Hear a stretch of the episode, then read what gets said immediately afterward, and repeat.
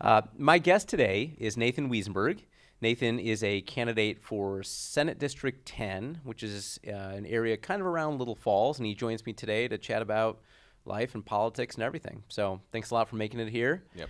Um, I know we were chatting a little bit before about kind of life getting into politics, all that, but we should talk about guns because you just before we started shooting, there was a little showing all kinds of cool guns off, and you have this fantastic revolver I'd never seen. I have a it's a Thunderstruck. It's a 22 double barrel revolver. Uh, so it, each pull of the trigger, it shoots both at the same time. So it's a 22 Winchester Mag. Um, it's just a fun little gun to shoot. That's awesome. Yeah, it is. It's sweet. uh, I saw it. well, I, I saw that over Christmas time, and I told Jenny, I said, uh, I kind of want that. She said, well, go buy it for yourself for Christmas. So uh, that's what I did. Now I have that gun along with uh, lots of other guns. Yeah, I mean that's you know that's the downside of going to the gun store is that it's rare that you come back empty-handed. You uh, well, so I was out campaign, not well campaigning. I was out door knocking on Saturday, and the one address happened to be a gun store. So I'm like talking to the guy, and I found so I, I also have a 50 cal Smith and Wesson, uh, so that's like the biggest revolver you can buy, and I haven't been able to find ammo. Well, he had some, so I had to buy some ammo. So 50 AE. No, it's a Smith and Wesson. So Oh, it's Smith. revolver. Okay, so yes, so different. their own round, Yep, yep. longer. yeah, so yeah, it's just for the revolver, 500 Smith and Wesson. So. Is how unpleasant is that to shoot? Well, once you figure out how to shoot it, it's not too bad. But like, I have to actually take the rings off my fingers because it kicks and it'll push them into my hand. It's kind of crazy. But uh, uh, once you shoot it a bit, you can figure it out. But it's uh, it could be uh, what's the word I'm looking for? Um, Spicy. something, yeah. If you don't know what you're, but it's it's not too bad. So the use case for that is it's hunting, hunting, larger. yeah. Um, you, I want to use it for deer hunting, so you could you'd get like a smaller round. Um, Okay. I, shooting like 350 grain at targets, but want a less green for shooting deer or something. They do make a 700 grain for it. I think it's called like the T-Rex killer or something. I saw a guy shoot it, and that, yeah. If that was your daily carry, you'd be a much manlier man It than would me. be right, yeah. Well, it's it's the, it's the when I bought when I got that one, it was the I think it's an eight inch barrel. They do make shorter ones now, but yeah, so it literally has to go along your whole side. So That's it's fun, yeah. trying to talk my wife into. Uh, we have no trip planned to Alaska, but I, was I, I need a I need a bear gun. It's my excuse to buy like a 10 millimeter Glock, and she's like, just don't make an excuse. Just go go buy it because I know you're going to, Yep. and we'll find some use for it. Well, the uh, there's another gun I wanted to get. I think it's the 454 Casull Alaskan. Oh, yeah. So it's just a little smaller than 50, but it's uh, I don't know, it's just fun. Yeah, I mean, at some point, it's like it's like you know, it's like handbags, right? So some women just collect handbags, guys collect guns. There's- not a reason, you know. You, Well, and- you need one. Jenny Jenny likes collecting guns too, so that's good. That's so, all- so I don't even need an excuse. We can just right- go and buy some, right? Marry the right woman. You shoot with your kids, yeah? I do, yep. So actually, it was uh, a couple weeks ago. I was talking to a friend, and the girls were shooting my 22, and it's a little too, it's a Ruger, it's a little too long. Like I need to get a kid model, and he's like, "Oh, my girls just grew out of this one, so if you want to buy this one, I did." So it's a, I think it's a Savage or something. So it's just two and a half feet long, but it's got the you know the pink stock, and it's a 22 barrel, and you can take off the 22 barrel and also put on a 20 gauge barrel. So Oh, nice. so I got that, and they all shoot BB guns, and uh, I'm paying them to uh, shoot chipmunks in the yard right now because they get in my attic. So a buck a piece. I think I owe them three dollars right now. We started early on same red, pink Red Ryder BB gun. That was all the basic gun safety, but it had to be the pink mm-hmm. stock because that's mm-hmm. all my oldest daughter would. She's like, it's got to be pink, Dad. She was very disappointed when I was like, you need finally actually have like a 22 LR, and she's like, it's all black. And I was like, oh, we'll find it's you know it's a, it's a M&P something 1522. I was like, we'll find some pink thing to, to, to put on it. And Yeah. So yeah, it's great. You got to get them get them shooting young, being safe. Get them. That's exactly it. You get them started early, and teach them proper gun safety. And if they don't listen, they don't get to touch their gun. Um, they have to be good and and listen and do their chores, and then they can do this. But it's about you know teaching proper gun safety. Yeah. So That's really it. And you want them to you hear these horror stories of some someone, you know, has a gun in a situation where it's not that safe. It's at their house or at their friend's house. They run into it, they don't know what to do. And now our kid my kids aren't going to freak out. They'll be like, "Look, that's a firearm. Don't noodle around with it." Yep. Right?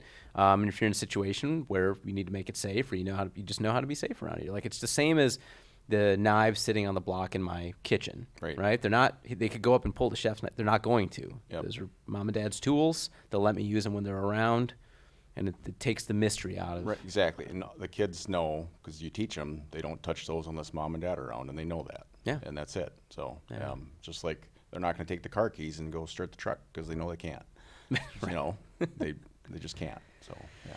So yeah, I mean, we c- c- talk endless guns. I mean, obviously, there's that. That's one of those things where, um, you know, I think a lot of time it ends up almost being a caricature of like, oh, you're conservative, you're just gun-toting this and that. But that's not really it. I mean, people shoot for fun. They hunt. Um, Well, you know, growing up, I we hunted. You know, that was our food. I didn't we I didn't have a lot of money growing up, so we deer hunted, and we shot squirrels and rabbits and duck hunted, and we fished, and that was l- what we did for you know some sustenance, really. You know, um, yeah. well, with meat prices what they are now, No. I think that's what it's going gonna go back to that, right? It's like six ninety nine for a pound of hamburger. I'm glad I have a bunch of deer in the freezer. Yeah, when you know, in, in the cities, at least in the metro area, if you have an area where you can shoot, you can get Right. unlimited Yeah, you can get unlimited doe permits for uh, management. Yep. So, um, yeah. And Well, our, our city actually pays a sharpshooter. They used to do the USDA program for that, and you're like, why? Why are we paying? I mean, why don't we do? You could do an archery hunt because Right. that takes away a lot of people. Specific archery hunt, specific permit for that. You could actually turn it into a revenue. and that's what generating that's what tool. they should be doing. And I, I know that with other wildlife management tools, why don't we have people paying for those permits, Right. putting that money back into the system rather than like you just said, we're using taxpayer money to Yeah. have, pay a sharpshooter to do it when we could have people that are skilled because they've been hunting for 35 years, they're safe, they could do it, and it's bow, you know, with a bow. I'm Mm-hmm. with sure. the bow, Right, exactly. right. So, you it really can be done very close to population centers. In it can turn into a revenue center, and we have such a massive overpopulation of deer of everything. I mean, tur- Right. turkeys, turkeys are out of control. There's gangs of turkeys roaming the streets of like New Brighton or St. Anthony, where my clinic is. They're ma- they're mad and aggressive. They'll like get on the Yeah. road. You're like driving to work, and they're like, "No, we're not moving. What are you gonna do?" Yeah, and that's one thing I think. Yeah, I'm sure. Well, can can everybody get a turkey permit down here? I don't know. I've gotten them Right. uh, for bow. we should be able to just buy one over the counter. Is what I'm trying to say. Yeah. they're so if they're so prevalent in their problem, if you want to buy a permit, you should just be able to get one over the counter. Maybe you can down here. I know some areas like up north you have to apply for whatever, but yeah. So um, if it's if it's a problem and we can manage it, and you know. The hunter benefits because they get to have fun and they get food, Mm-hmm. and the state benefits because they're bringing in revenue and we're not paying to get rid of it. I think a lot of people look at maybe the people that didn't grow up hunting or people that don't understand what the purpose of management is. Right. And that it's a it's a beneficial thing. I mean, it's particularly if you're dealing with a species where we've wiped out or they don't have an apex predator. We're, all that exists to be their apex predator, and Right. if we don't manage those populations, they end up being unhealthy.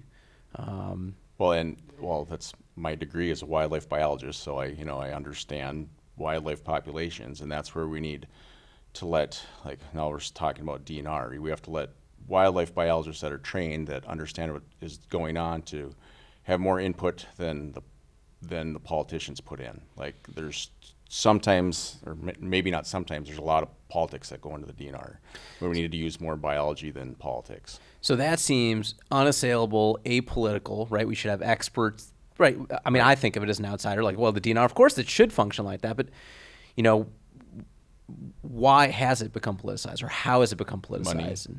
I mean, because it, costs money to manage things. Okay. So, um, I, i- if there's money involved, there's always politics behind it, trying to get some of that money. so this is money for like enforcement or money for programs related. Well, I- to, so I think you know, if you go back to like when when the lottery started, it was all supposed to go towards um, wildlife management in Minnesota, wasn't it, in the 80s? Mm-hmm. Yep. It was like supposed to because it had the loon on The there. loon, yeah. It's supposed to be like 100% wildlife, Yeah. and now there's just this little sliver of that, right? That I actually didn't know that. So Yeah, wh- so where to I- go?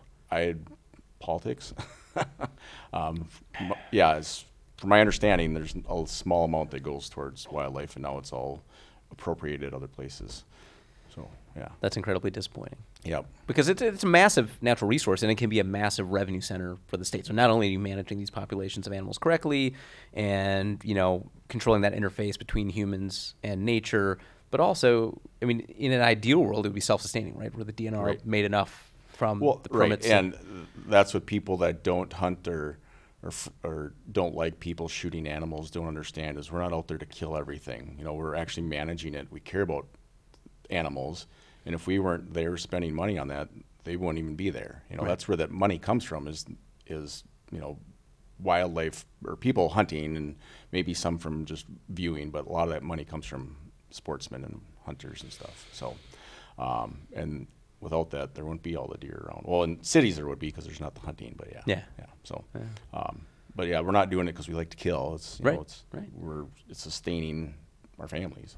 That's right. So you eat, Right. you know, and then also it helps manage populations so Yep. they're responsible and disease rates are low and they're Yep. living roughly in harmony with what the Right, carrying that's capacity where, of the so land talking is. about like diseases, you know, so if let's say there's you can only have one deer here this year, well, if all of a sudden you see like in the cities, it's an unlimited amount of management Yeah. takes. Well, we're doing that because there's too many. So that's what people need to understand. It's not because we want to kill all the deer; it's because we there's too many. We need to manage them. If we don't manage them, then they could get diseases and it'll wipe out the whole population. Well, why don't we manage it smartly? Because that's what biologists know how to do. It's down, you know, yeah, if you go to school for something, Right. you should have you in charge of it. Right. So the DNR has been become politicized. I mean, I, you know, I think back to a kid, everything always just like the halcyon days of when you were a kid, but it does seem that there was more competence in those basic tasks that we would like government to do. And now it just seems so politicized for things that, that shouldn't be, right? Like keeping the roads clear, managing animal populations, natural resources. You know, I think you know, I think it, some of it comes down to without getting too far in the weeds is hiring the right people. You know, making sure we hire the best person for the job rather than looking at other things. We need to hire the person that's ready for the job, and that's the most efficient thing to do. So you don't want physicians hired because they have the right skin tone or they uh, have the right gender quota, right? Right. Yeah, I mean, it- it- right, competence, uh, interest, th- th- across the board, right? I mean, I run a company. Uh, I don't care what color your skin is. I don't care what your chromosomes are. Like, are you good? Are you going to deliver good customer service? Show up every day. Be responsible. Be kind to your coworkers. Competence and merit. Yep. Turns out it's a great way to run a business. Weird. Seems like it'd be a great way to run a state too. right. Exactly. So that's that's exactly it. If you know how to do the job, you get hired. If you don't, you don't. End of story. Yeah. If you're a potato and you can do the job, great. You know. but yeah. Can identify as a potato. Right. There you go. you're hired. So worked in the DNR. So uh, wildlife biologist, Yep. kind of by training, and then worked in the DNR. Yeah, so yeah, I went to school for wildlife biology. I worked in the DNR in some capacity for 20 years. I, I actually volunteered at Camp Ripley from 2004 until last night. So um, pretty much continuously. Um, plus, I've also uh, I have my own like LLC, so I'm my own. Um, I run my own wildlife business. So I've done research at Camp Ripley. I've caught uh, five golden eagles now. Um, and that that was paid. Then other stuff like volunteering to do research on bear and wolves and deer. But I'm a biologist, so I understand what I'm doing. It's not like I'm just playing. I, I understand the science. So we're finding out information. Um, so I've been out there for that long. I worked at the DNR in Brainerd for three years, um, and that's where you see like this is very inefficient. And then you say, why don't we do it this way? And they say, well, no, we're just going to do it the way we're doing it. And they, they want followers, not leaders. Hmm. So they want, that's what I feel is they have this person here and everyone just listens to that person. And if you don't, you're going to get a hard time. So that was one thing that kind of helped me not feel so bad about quitting that job as I felt like maybe I could do more to help people not by not working there because I could speak up and not have to worry about getting fired, you know, and say, well, you, what you're doing isn't working. And if you say that when you're working somewhere, they're going to say, get out of here. It's so sad. I mean, we that it's sad that that mentality has become pervasive. I think in many companies, but also you know in government. I I hire people who want to be you know what you know, Jordan Peterson would describe as disagreeable. Right? If Yep. we're not doing this task well, you're tell learning. me. Right. Make it better. Yep. Because the goal should be to be to deliver a better product more efficiently for a lower cost every single day, Yep. whatever your industry is. And that's why you want a diverse workforce and diverse in the sense of we all have different ways of skinning this cat, but we we all have the same mission that we're marching towards, and that's where it's incredibly valuable. But if you penalize people for um, giving you saying, you know, I, I just don't think this process is really good, and obviously there's a way they can do that that's you know respectful. But if someone's telling you this process is not good, and I have a viable answer Right. on making this process better, why wouldn't you want to listen to that? But Right. then you have ego comes into it. People say I have to have the right answer. I can't. Uh, I can't listen to you, or politics comes into it. I think it's a lot of politics. Yeah. That's sad. Unfortunately, yeah. So I mean, there's there's a lot of good people that work for the DNR. I'm not. This is no way me attacking the DNR. I'm just saying that things sh- could be working better and Yeah. they should be working better, and we need to work at being efficient and and doing what's good for everybody, not just some someone's goal. I don't know. Well, I don't think the DNR is any different than any other large organization. At some point, there becomes a sclerosis that seems to be size related. Yep. And then if you have bad managers, and oftentimes people are promoted according to the Peter principle, right? So they end up one spot too high, and then they can really wreck shop. Yep. I mean, you get a manager who should have just been a technician, like a very, very skilled technician, but now all of a sudden they have to manage people. They have no skill set to manage, no matter how much training you put them through. They will cause all of your other good technicians to quit because they're just not competent in that role. Right. Um, Well, you know, like so, like when I put partially put myself through college, um, took me 11 years to get a four-year degree. It wasn't in school full time, but um, you know, you have to deal with life and whatever. So I was working three jobs at a time and took some time off. But I was, you know, managing at Westside Liquor and Pizza Hut and G Allen's and you know, as a leader, you show people what to do, or you should show people what to do. So this is what I do, and this is how I do it, and this is how I'd like you to do it. You don't say do it this way, you Right, know. right. So you lead by example. You show them what to do, get them to see how you're doing it, and then you they do it, and then they'll catch on and do it that way. And if they have a better way of doing something, great. You can Right. learn from them. And people have said, "Well, I did it this way." I'm like, "Well, that's awesome. Now it's better." So Yeah. we'll do it that way. Where some management is, you do it that way. And I'm like, no, it's when they're working, listen to them. But when I'm working, we're going to do it a different way. Yeah. Yeah. so. Yeah, it's. Uh, I always tell people like that, that my intent is to, you know, my intent running, say, a business would be to, you know, running a hamburger stand. Be like, I want to sell as many hamburgers and make them the best hamburgers and make people ha- happy. Uh, if you have a better way of doing Like that, Happy Meal. understand my. Yeah, that's right. a meal that makes you happy.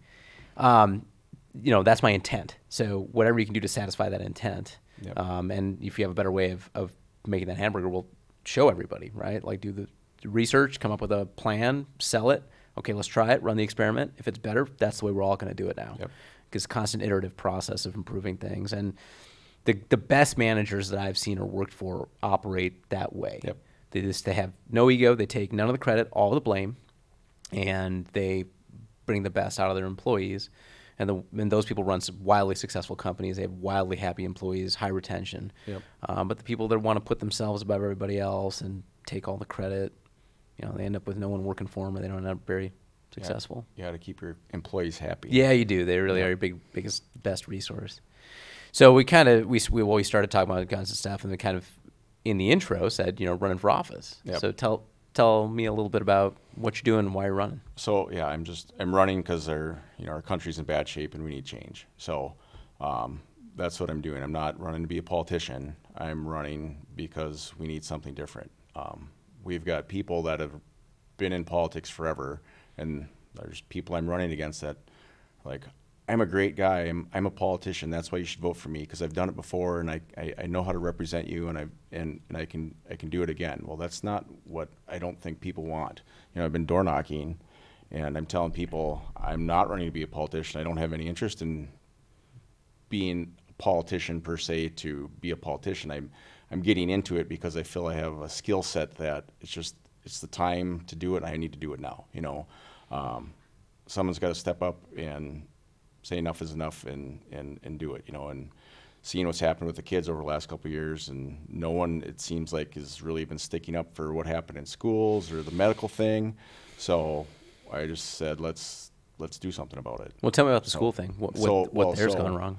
So in last year in Little Falls, I started a group, and we meet every other Tuesday, and to this day we're, we still meet. So we just started talking about what is going on in our community and what we have to change. And I remember the first meeting. I think people came looking for answers, and I wanted people to come because I wanted to know what we needed to do. So I said, "We're going to have this meeting," and you know, 60 people showed up, and they said, "What are you going to do to help us?" I'm like, "Well, you need to tell me, and that's what we're going to do." You know, so you come to the meeting, and we're going to say we're going to do these. Whatever is the biggest thing, we'll tackle that first. And you know, in Little Falls, it seemed like school issues. So. Um, you know, they say there's not CRT in schools and that they don't call it CRT, but it's there. Yeah. You know, um, so we got those issues of crazy teachings, um, and then like the the COVID stuff. So our kids, they were trying to put masks back on our kids in January. Of and- twenty one. uh, no, this D- this- 22? This, January, yes. So this Wow. this year they were going to try to put masks back on our kids. So I had, as soon as people heard that, my phone was blowing up. Not not optional. Not you can wear a mask if you want. No, like No, like man, to- mandatory. Yes, yes. So they're going to put masks back on the kids, and my phone starts blowing up because I've been leading this group now for months, and people are like, "What do we do?" I'm like, "Well, we're going to do something." So we called the school and said, "We're not going to do this." I got as many parents involved as possible.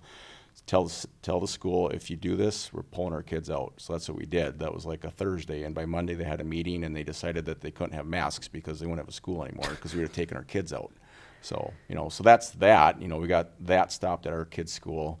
Then I had parents telling me that they were using CNN to teach kids in the public schools, um, CNN News Network. So that's like kind of blew my mind. So I called and I asked the superintendent. He said, "Oh no, we're not doing that." I said, "Well, parents are telling me different." So, I, and it just took a few parents to call. I said, "You need to call and email, say we're going to get this out of there." And that was like a Friday, and by that Tuesday, CNN was out of our schools. Well, I- don't want my kids watching Fox at school, right? I mean, Right. I don't want my kids watching TV at Right. school. I'm paying a lot of money in taxes for you to teach my kids something Right. that doesn't involve parking in front of the TV. Uh, Right. I could.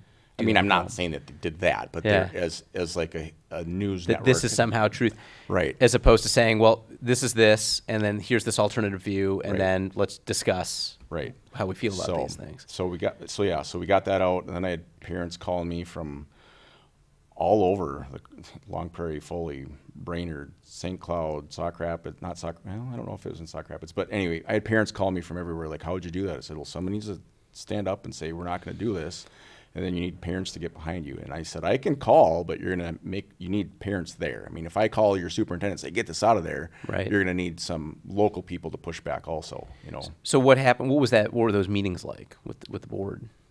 So I just it was a phone call. Oh, to this. okay. I I called the superintendent. and I said this needs to be gone now. Okay. And he said, "Oh, it's not here," and then it was, and then it now it's gone. So you just need to, like you know, you like you talk. It's it's it might be uncomfortable, Yeah. but you have to do it. Yeah. You know, look at our kids. If we don't do something, what's going to happen? You know, our country's going. So we need to stand up and you know save our country for our kids and for everybody. I mean, you to his credit, I'm, I'm you know I'm a bit heartened by the fact that your superintendent right took the call and one realized that this was something the parents didn't want, Yep. and then changed. Right? I mean, that, that's Right. how it's supposed to work. Like, hey, you're about to drive this bus off But a you- cliff. We're not going to let you. You shouldn't tell me it's not there. Th- th- that's right. Right. Well, but, So- th- but they don't count. They count on us all being asleep Right. at the wheel. Right. We're t- trust us. We're teachers. We're in charge. We, we know how to teach your kids better than you Yeah. do. And But well, that being said, there's a lot of good teachers out there, so Yeah. so it's not taken whatever. But. No, it, that, that's the whole thing. But the, Right. the teachers have to be separated from Right. the system and the institution. And there certainly are some ideologue teachers that forgot that uh, your politics are irrelevant to what my kids taught. Right? You, you uh, clearly teachers are going to lean one way or the other. But I shouldn't be able to that does- tell. exactly. It I shouldn't be able to in tell. school. And either your child's argument when they're trying to make one is well formed. Again, even if I look, if, if someone wrote a good paper saying why extolling the virtues of Bernie Sanders and it was well constructed and well researched, they should be able to earn an A, even though I think that it's wrong and I disagree with it. Um, that is the public school system that I grew up in. Yep. We'd have teachers right. I knew that we didn't agree, but I could still earn an A.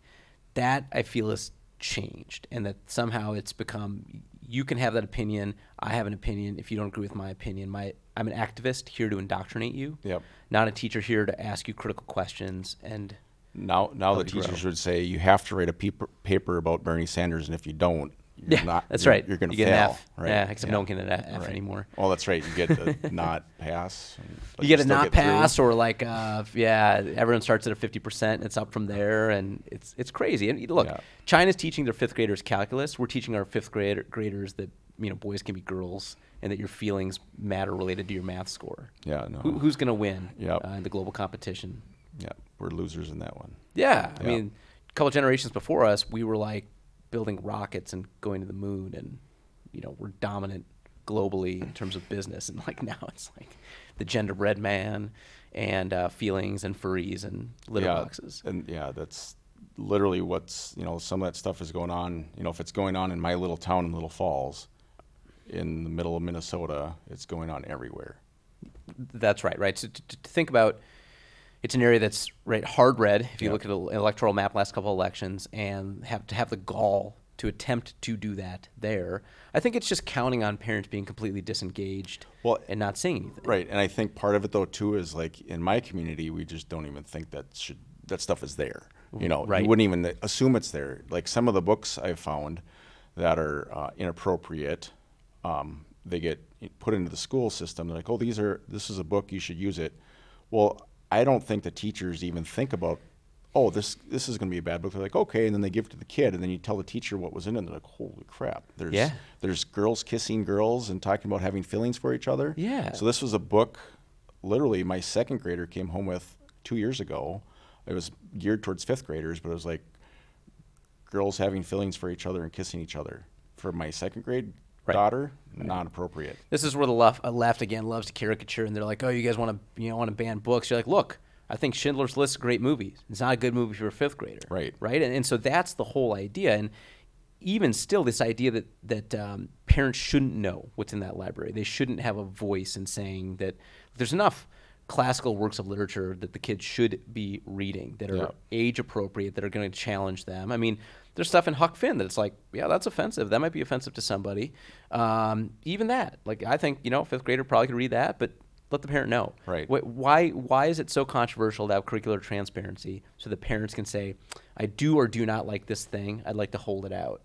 You know, I remember so public school, the the the sex ed video in fifth grade, which was very just like Right. this is a penis, this is a vagina, this is how babies are made.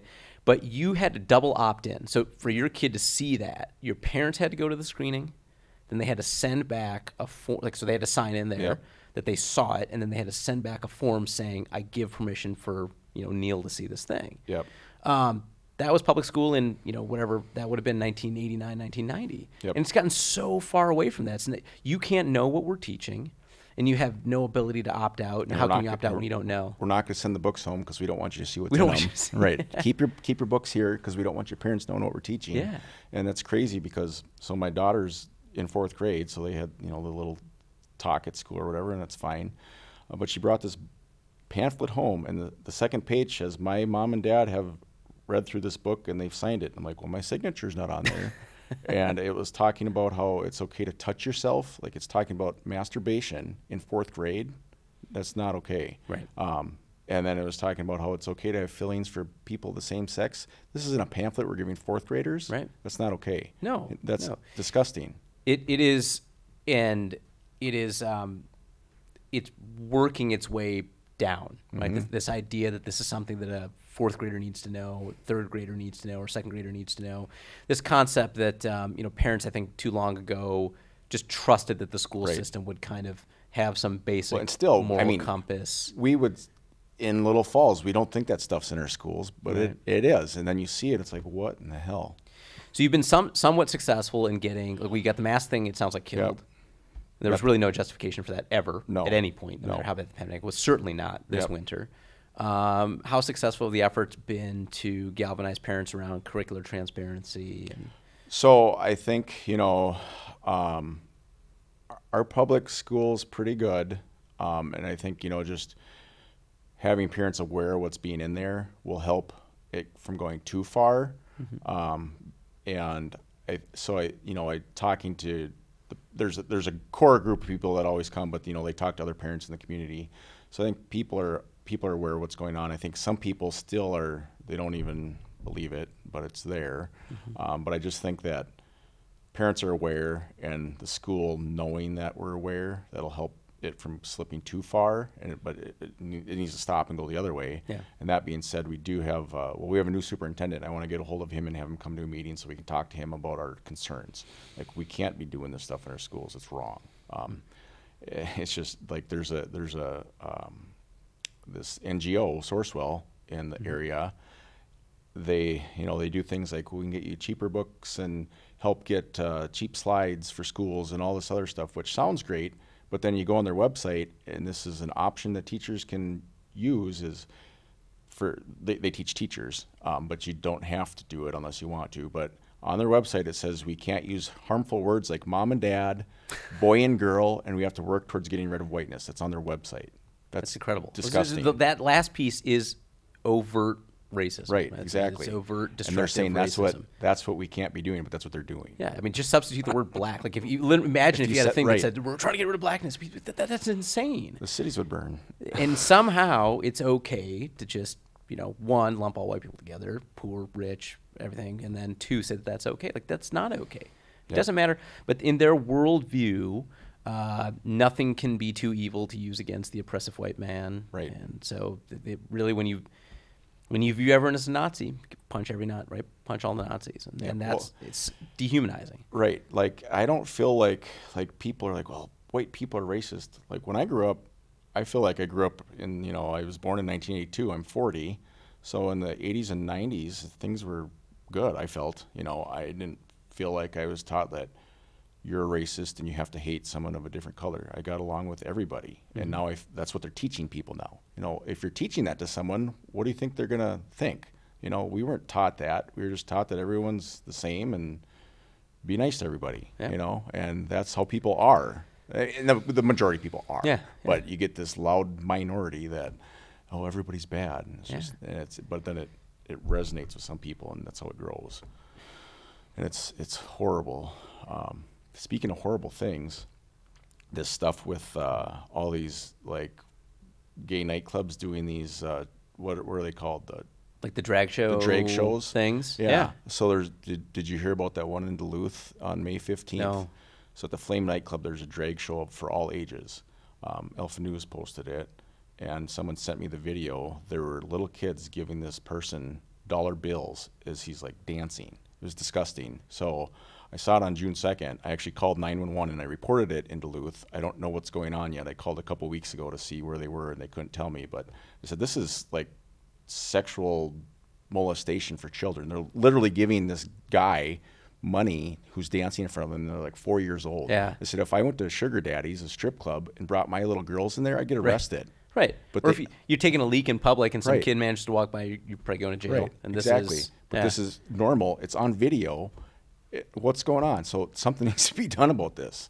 Yeah, it's it's it's crazy to me that, that the parents of the kids there think that this is somehow going to be good for their kids to be in that environment.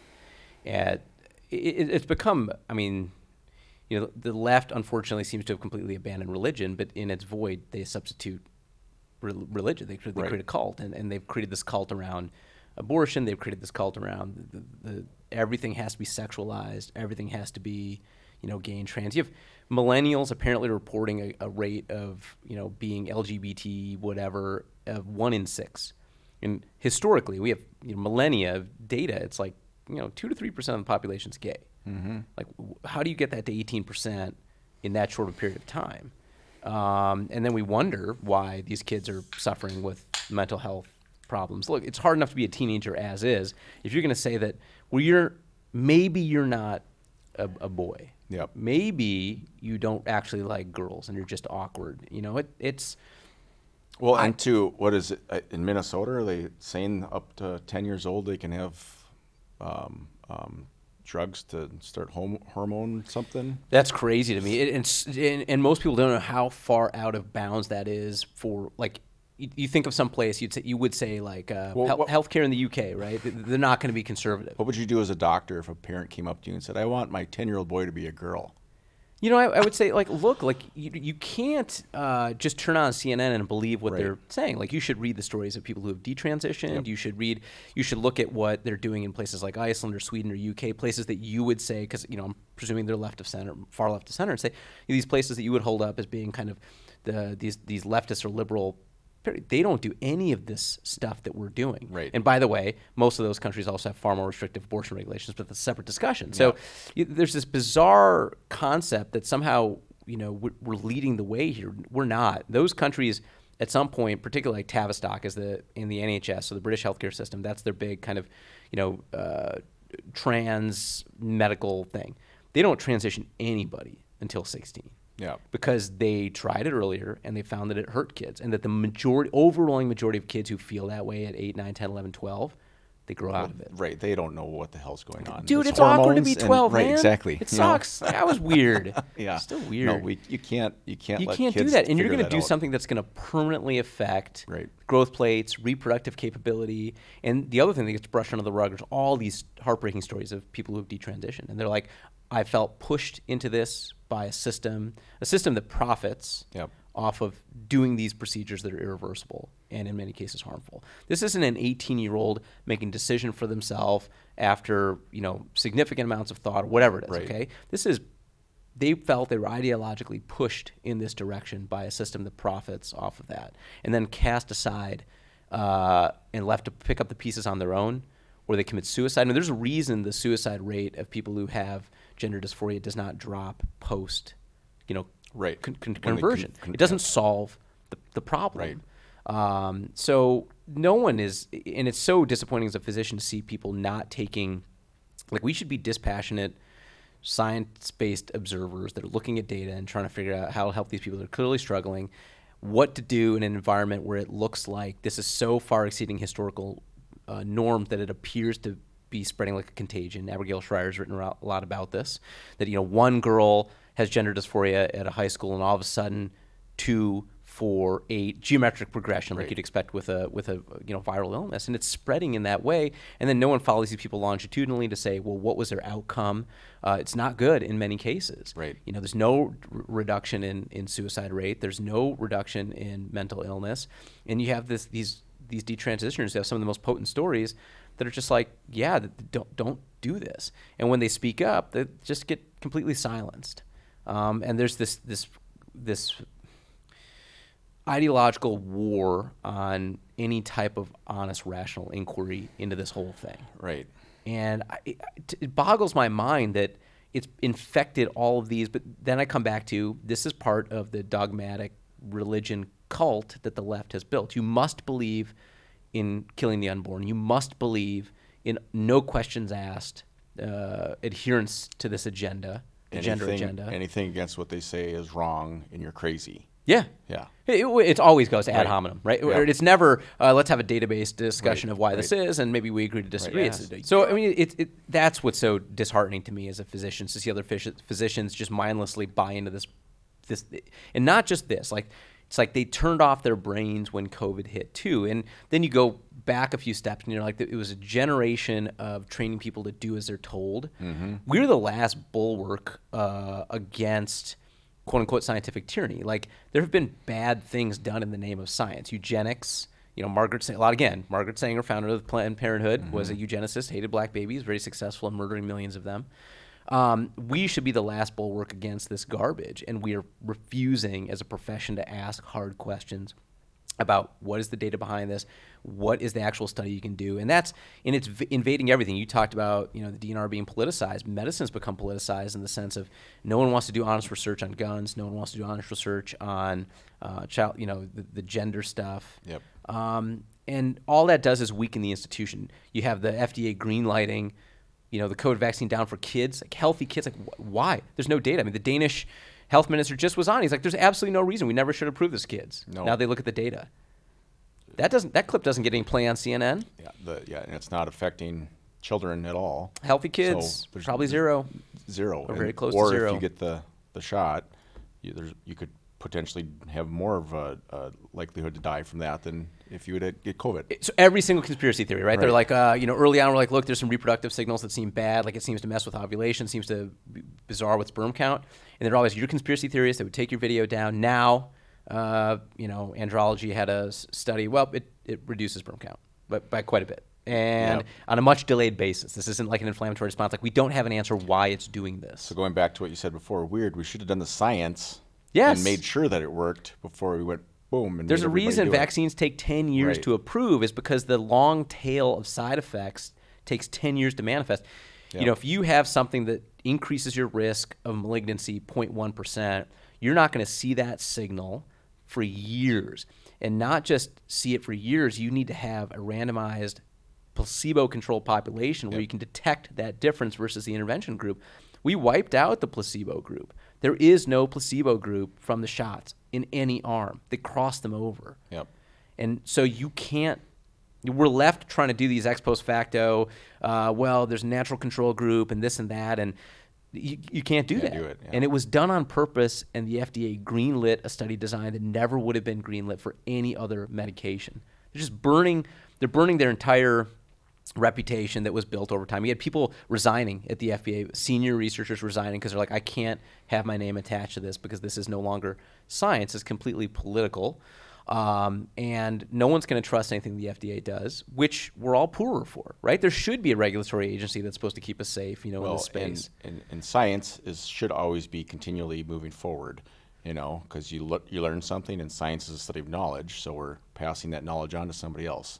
What we just did here is when we're not using that, we're just something nefarious is going on. we're bestowing truth right, upon you. Exactly. Accept the truth. Right. You have to accept what we say. So that's not how it should work. We should be learning from our past, and that's and people need to understand that.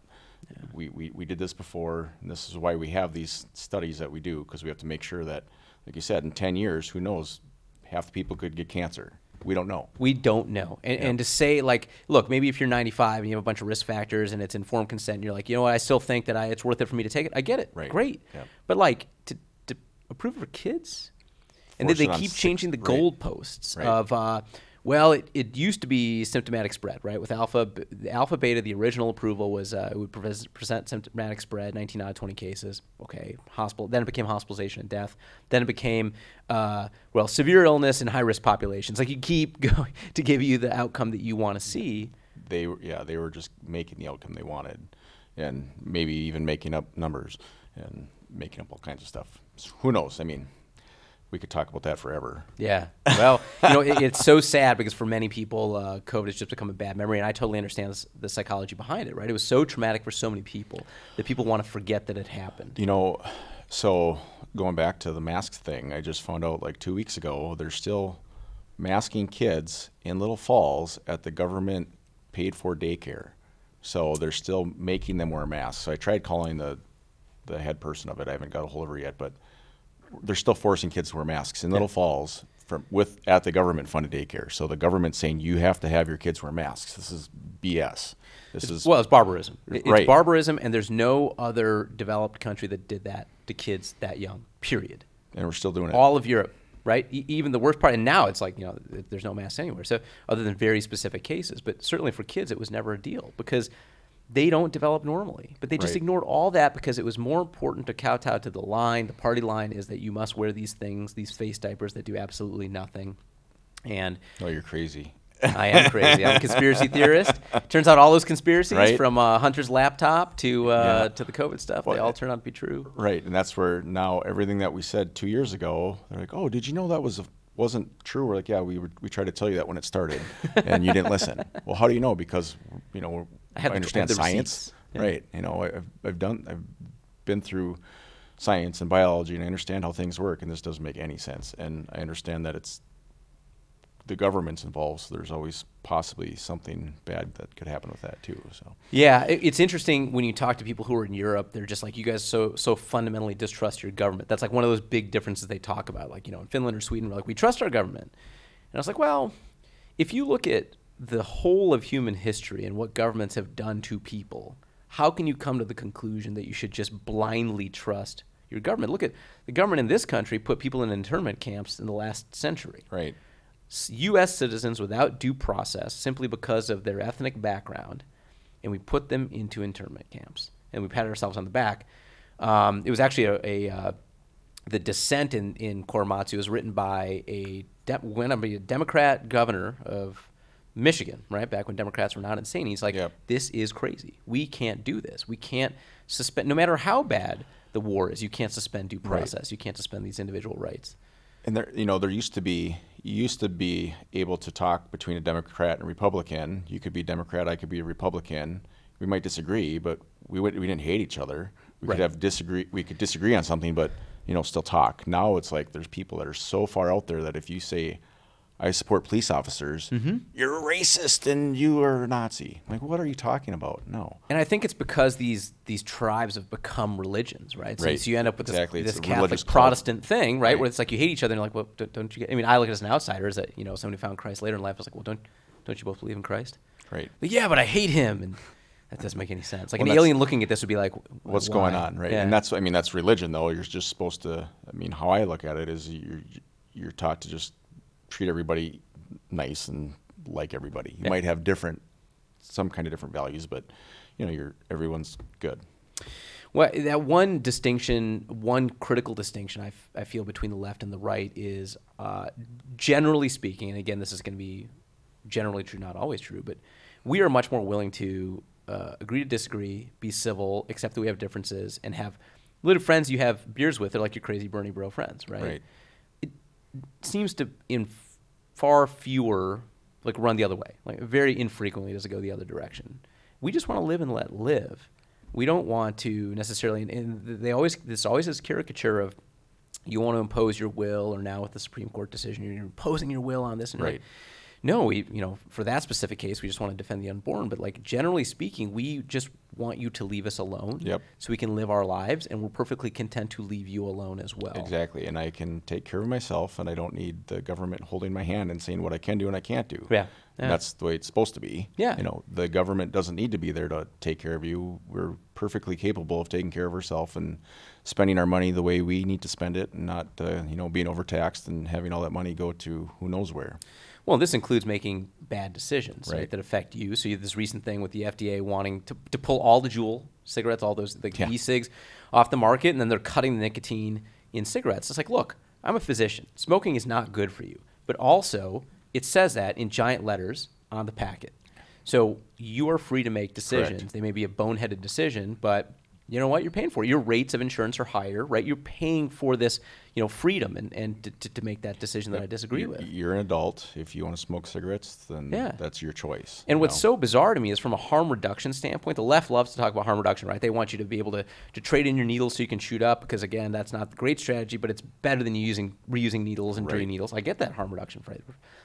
Well, that's what e-cigs are. Right. E-cigs are harm reduction. And then it'll be this, well, you know, they have uh, propylene glycol, and that's not great for you. So you're telling me that the propylene glycol in that, you think that's uh, worse than all the other crap that comes in a standard cigarette?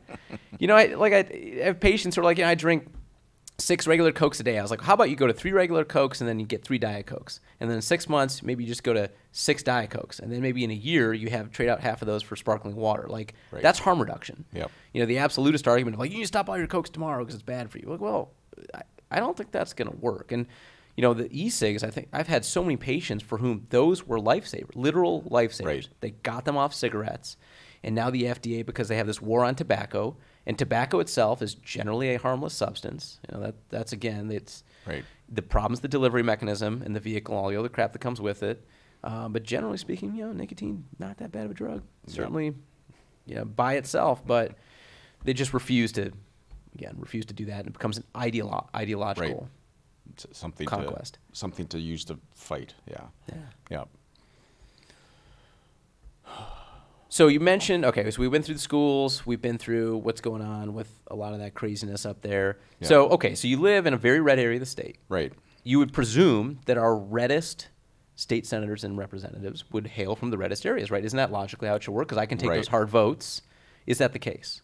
Um, so, well, right now, um, well, right. So, I'm running for a Senate seat that um, didn't exist. So, it, the Senate District 10 was redrawn, and there's no sitting senator, So, I decided to run.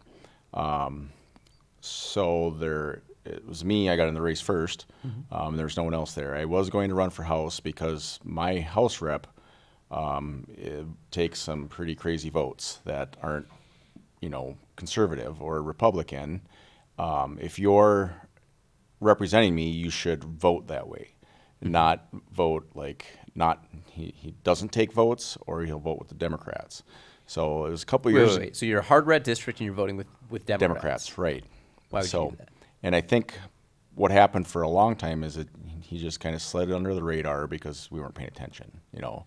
So now it's like, well, we got this bad stuff in our schools. Well, who was in charge when that happened? Well, that person was, you know. So um, why didn't they help stop that? You know, I uh, obviously there's all kinds of things, but yeah. So he's taking these hard votes. I said, well, why did you vote that way? Well, there wasn't enough votes, so I just voted the way I wanted. So you're telling me you're not representing me. If I'm electing you as a Republican, you should be voting R, not D, or not taking votes. But you don't have to vote, right? That, that's another option too. Right, but if you're not voting, then you're giving a vote to the other team. Sure. You know, that's how I look at it. So, but yeah, so it should be, if if we're in a really red, like we had the most Trump votes, I think, in 2016 in the whole state in Morrison County. Wow. So we're like the reddest county. So our representatives, you would think, would be very conservative. You Right. know. Um, so anyway, so that's where I come from. So you know, I decided to run because we did this stuff and seen all the crazy things and people, you know, needed a leader. And I said, I'm just going to run. So I decided to run and we're running and I got a, you know, a competitor. Can I name names? I don't know. Is it You, you fine? can do whatever you want. So yeah. I, I don't know the rules.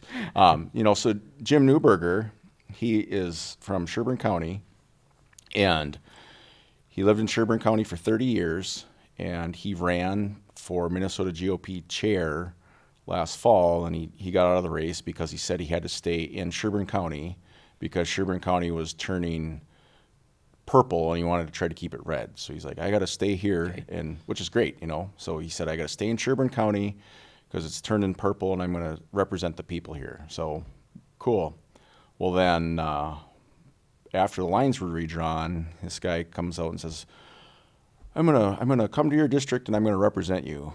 It's like okay, well, f- he was gonna stay there. Well, now he's telling people that he and his wife had been looking to move into Benton County for a year, a year and a half. Um, so if he's he was he why why would he run to be Minnesota GOP chair if he lives in Becker, but say he was thinking of moving further north? I mean, he's already then he's only because you work in St. Paul if you're the chair, right? So why would you double your driving distance? Then I found out he also became uh, a, um, on caucus night. He became a um, delegate.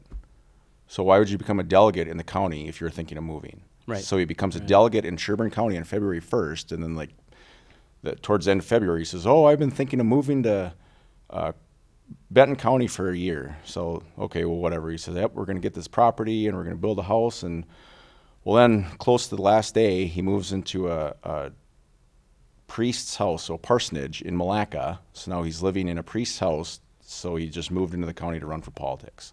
Um, so that's not a true representative of the area. You know, I And you're was born and raised. I was born and raised in Little Falls. I, you know, I went to school in St. Cloud, so yes, I was gone for a little while. But then I, we got married. We came back because I liked my home. Mm-hmm. So we, you know, I've been in Little Falls most of my life, and I'm in this area, and I understand, you know, the people there, my friends, my, you know, my friends, my neighbors, my family. I've, my family's been in the area for hundred years. You know, Well, just look what you're doing with the school. I mean, rallying all those parents. I mean, that's right. Right. That's leadership. Right, If, if right. I was going to want someone to represent me, I'd want someone who's already engaged, who's dedicated to issues that I think are important to me, that I believe in. Right, and that's what's what actually bothers me the most is I'm I tell people I'm not running to be a politician, but we need someone there to represent people. You know, so that's what I'm doing. I've been fighting in my communities for people, and that's why I say I've had people from all over the district and even out of our district, everywhere. People contact me. Well, how do you do it? What do you do? You just well, someone needs to stand up, and you need to say no. I mean, these things are wrong. So mm-hmm. just say hell no, we're not going to do this, and they need to believe you. So that's what I want people to understand is I'm not doing this to be in power. I'm doing it because we need change, and I, I do represent them. You know, so And so now you guys, do you guys some flooding up your way? yeah. So uh, last Thursday there was a big storm that happened in. So I'm in Little Falls, so Randall's 10 miles north of me. Um, it was crazy. It was like literally like strobe lights all night long, just thunder and lightning, and it was just nuts. And at home, we didn't get a, a ton of rain, but it was you know the house was shaking. But this storm just parked on top of Randall, and they got like eight to 13 inches of rain. Whoa. So then Randall flooded. Um, highway 10 was closed for a while from like Little Falls to Motley, so like 40 miles of the highway was closed, and that's open now. I know there's still. I don't think the flooding's receded all the way because we got more rain, and then we got more rain last night. Um, so anyway, there's families. Some families are displaced. Some things are, you know, it's obviously flooding happened, so it's not good. So I had some people start calling me, uh, wondering, you know, what I could do because they know I've done this stuff in my community already as a leader. Oops. Um, you know, doing things with schools and helping people. They, they understand that. They know I'm running for Senate and they don't know we don't have a senator right now. So people are asking me, well, what can you do? And I'm like, I, I really don't know because I'm, you know, I'm just getting into this political stuff. But I started making some phone calls. So I got a hold of someone that was involved in townships in Little Falls, and I got a phone number and, and shared that phone number. Then I called uh, I called Mort because he's in the house, and I said, "Hey, do you know what we can do?" And he he said I can help and try to find the person. He didn't know who either, but he's like, "I can try to find the person to get, you know, we need some kind of disaster relief or something." Surely the guard's been called out. No, and you know Oh, Camp Ripley, strange. Camp Ripley literally abuts Randall. Yeah. you know, so they're right there, so they could have them go help. I, I shouldn't say, I, as far as I know, they haven't. Yeah. you know, maybe there were some people there. I don't know, but I haven't heard it on Well, the this news. isn't this is. Wall, Walz has a uh, conference today at 11 a.m. to beat on Scott Jensen. Well, you could have a conference today at 11 to deploy the guard. right, exactly. Why, why, flooding. why aren't they helping? Why aren't they helping people in need when they're we're? It's bullshit. We need to be helping the people in Randall or Right. anywhere, not just Randall. If there's storm damage anywhere, we need to be helping those people. Yeah. That's more important than having some debate. Yeah. That is just garbage. So, um, as far as I know, I don't think the guard was deployed, and I don't know what assistance they had received as of the time I got those phone calls. Maybe they have now. Um, so yesterday I was getting these phone calls, so I just said, let's have a let's have a fundraiser then. So I got a hold of Will. He owns the ballroom in Little Falls. And I said, we're going to have a fundraiser in your parking lot. And he's kind of like, what? so, uh, but you know, he's a great guy, and he's like, yeah, let's do it. So, um, I'm gonna bring my tent over there. He's got you know a flat top for cooking. I went to area businesses, so Teelan's gave me some hot dogs. Uh, Coborn's is gonna give me some water. Walmart gave me a $250 gift card so I can buy food and water and pop or whatever we need. Uh, another uh, Fleet Supply is going to give us some water. Uh, Babies on Broadway is going to give us some pop and water. Uh, Johnny C's is donating some chips, and um, so I actually made a flyer. And I, I don't want this to be political. It's not political. Yeah, it's you know, not. this is just These are I've- neighbors, right? helping these are, neighbors. and I've I've done these things, and this is what you do to help people. So, um, so Johnny C shared this post I made, and it just says, "Come to um, the Falls Ballroom from 11 to 6 on Thursday, June 30th. We're going to have a fundraiser. We're going to sell hot dogs, chips, pop, and water, and all proceeds are going to the area of Randall. So Johnny C is going to give chips. Well, they shared this post, and I just, when we got out of that meeting today, since yesterday, it's had like 10,000 views. Wow. So people are bringing money there and just giving it to them. So they've got a bag of money sitting there that we can bring to Randall. So we're people are already donating there because they thought maybe it was Johnny C's was hosting it, but they're not. But that's fine. You know, we'll get that money to where it needs to go. So, um, but that's what we need to do. So we're we're having a fundraiser and. It sounds like it's going to be big, so we've, That's we got more hot dogs coming. We got more water coming, and like I think we're gonna need more hot dogs and more buns because uh, it sounds like it's gonna be big. And I got a hold of the um, auto club in town. Told them, you know, get some guys to come over with old cars, park them in the parking lot. Yeah. That'll draw some more people in. Um, you know, so hopefully we can have a lot of people show up and raise the town a lot of money because they need it. That's Um, awesome. they need they need the help. So That is awesome. Well, that's public service, right? In an ideal world, that's what the people who are elected to office sh- should be doing. Right. And mobilizing those resources because it's, I, I wouldn't know where to start. And that's Right. where you, like, you called more, like, you know, you Yep.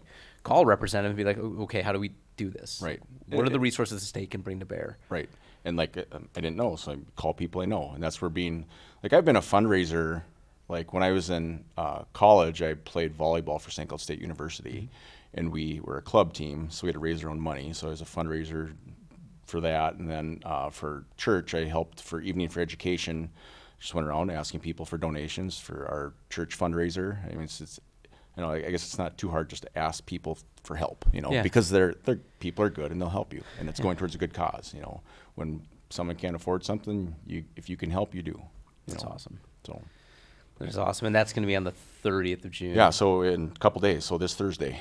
That's awesome. Yeah. So I'm not sure whether this will probably air, end up airing after Right. it, but it's. I think it's worth putting out there Right. that it like look that this is what I want my elected representatives to do. And if Right. I was thinking about who to support, yeah, I'd want that. So you've got a so you've got a primary opponent, two. um, two, two primary opponents. Yep. So so Jim, like we talked about Jim already. He's not from the area. I don't agree with that. Steve Wenzel is from Little Falls. He was in the House for 29 years. Um, so he got in in I think 1972. Um, but he's been in politics for 52 years. It's a long So time. It is a long time. And I get along with Steve. I think he's a nice guy. And we've had this conversation. I said, I am running on term limits. We need term limits. I think everywhere we need term limits somehow. I don't know how it works at lower levels of government, but or how it will work, but we need term limits and you know that long is just too long. Yeah. we, need. We, that's not how it was meant to be. You get in, get the job done, and move on. Yeah. Go, back, go back to life. Well, I think people. Re- I mean, to you know Michelle Benson's credit, I mean, she was you know ran against me for, for governor. I mean, she limit term limited herself out. Um, you know, I think Paul's done the same thing, Yep. So it has to be that way. I mean, you know, the, the argument I make is clearly one term's too short because you don't even know Right, what all the bathrooms are. Uh, but I think pretty universal agreement on both sides of the aisle that 30 years is probably too long. Right. Well, yeah, because then you, we end up with Nancy Pelosi. Th- that's right. Yeah, and, I can't think of many people on either side who think I that's don't a particularly think, great thing. Right. No.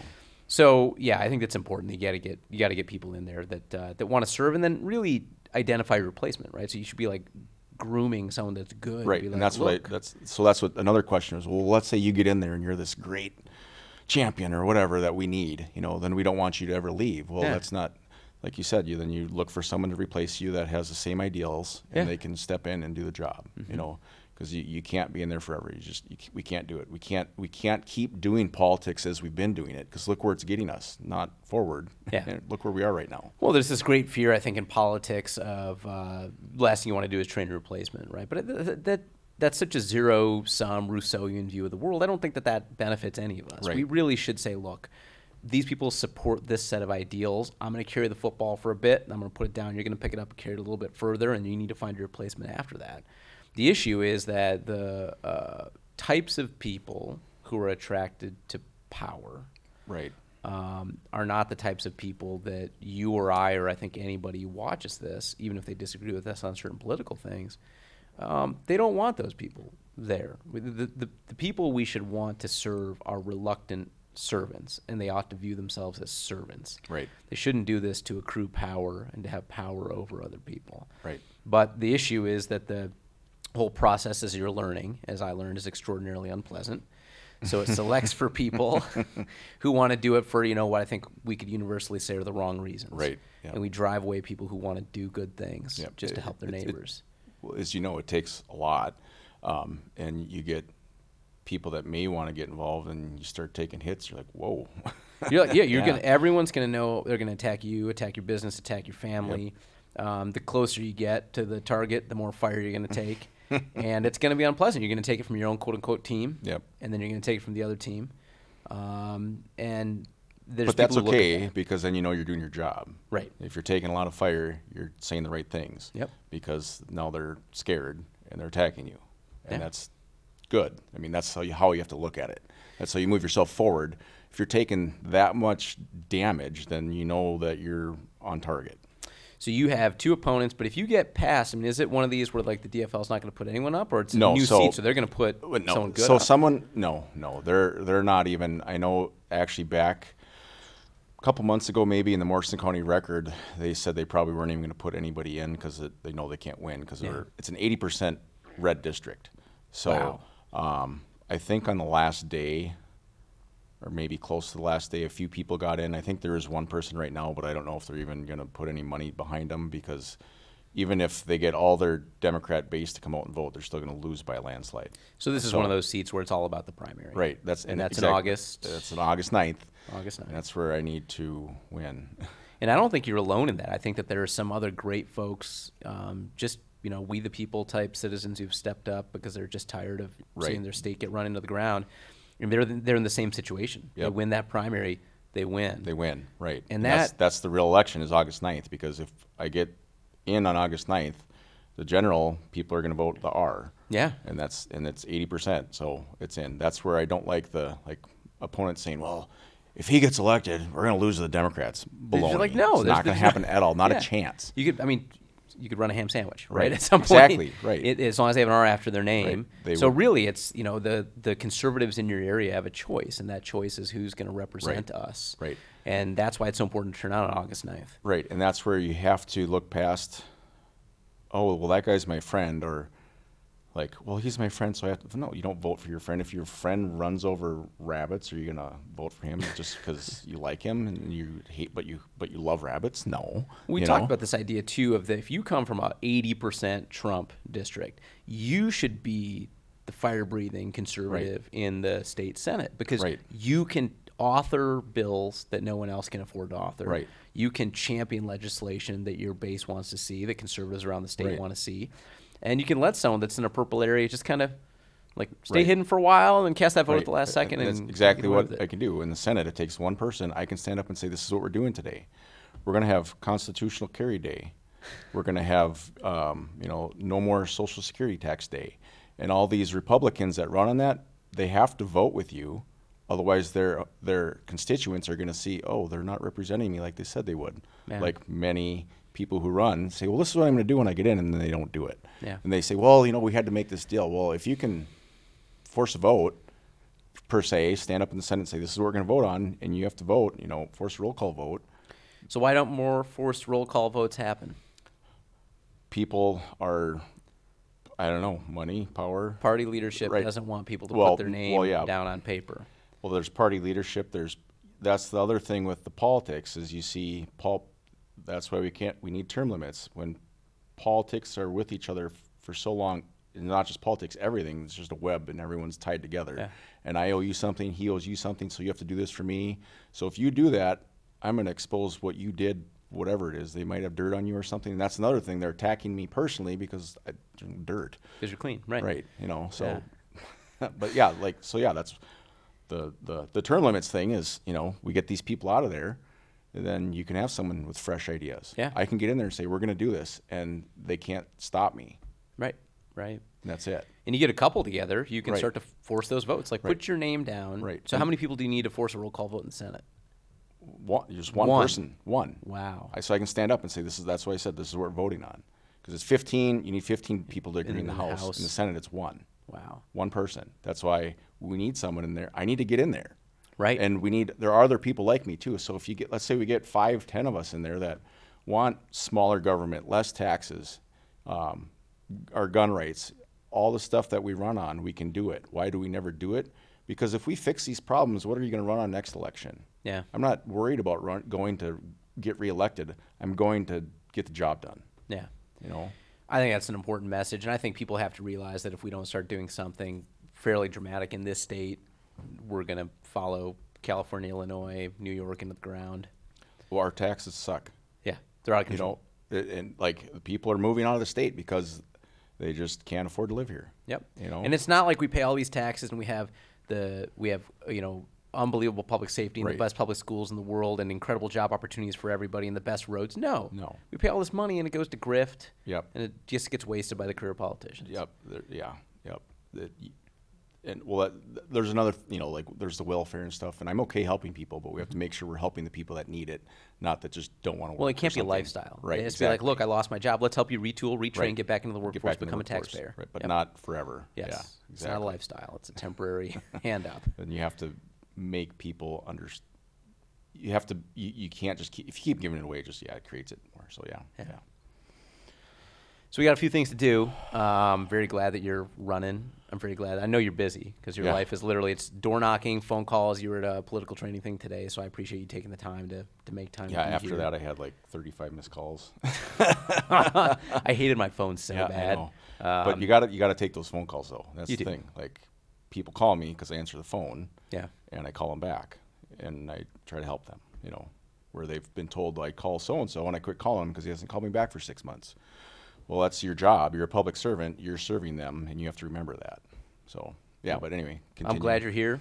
I'm glad you're running. Yeah. I'm glad. I hope the, the fundraiser goes great for the folks in Randall. Yep. And that the state can step up and do what it can. But you know what? Neighbors helping neighbors. Don't wait for the state.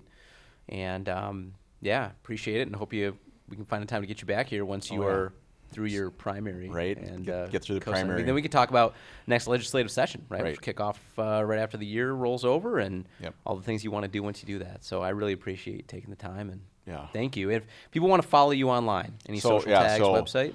Um, so WesenbergforSenate.com is my website. Uh, Wesenberg, Wesenberg for Senate on Facebook or Nathan Wesenberg for Senate on Facebook. Um, you can follow me there or go to my website. Most of the, I'll, I do make, you know, updates on my Facebook post a bit. Uh, if you want to donate, I, everyone needs money. Uh, you can go to WesenbergForSenate.com, click donate. You know, we're sending out mailers. We're, you know, door knocking. If we're gonna try to hire people, that might cost money. If we're gonna hire people to help make phone calls, you know, right now I'm I'm making phone calls. My wife is making phone calls, and I'm, you know, I've got someone hired to help me with that stuff. But it costs money and it adds up quick. You Yeah. know, it's just like holy crap. So it's it costs money to win. You know, you don't have to have the most money, but if you don't have any money, um, you can't win. And you know, it's it's it's hard to ask for money, but I, we need help. You gotta do it. And I think if people want to support somebody, you know, it's um, you give money to your party, you give money to this or that, but I think find candidates you really like, Right. and max out that thousand dollar check or give as much as you possibly can because it you will have the greatest impact with those Right. dollars on quality of life. You're, right, your your money's actually going for something. Yes. I'm spending your money to fight for you, not for BS. Yeah. Right. Yeah. Awesome, man. Appreciate it. Yeah. Thank you. Talk again soon. Good. Thanks. Yep.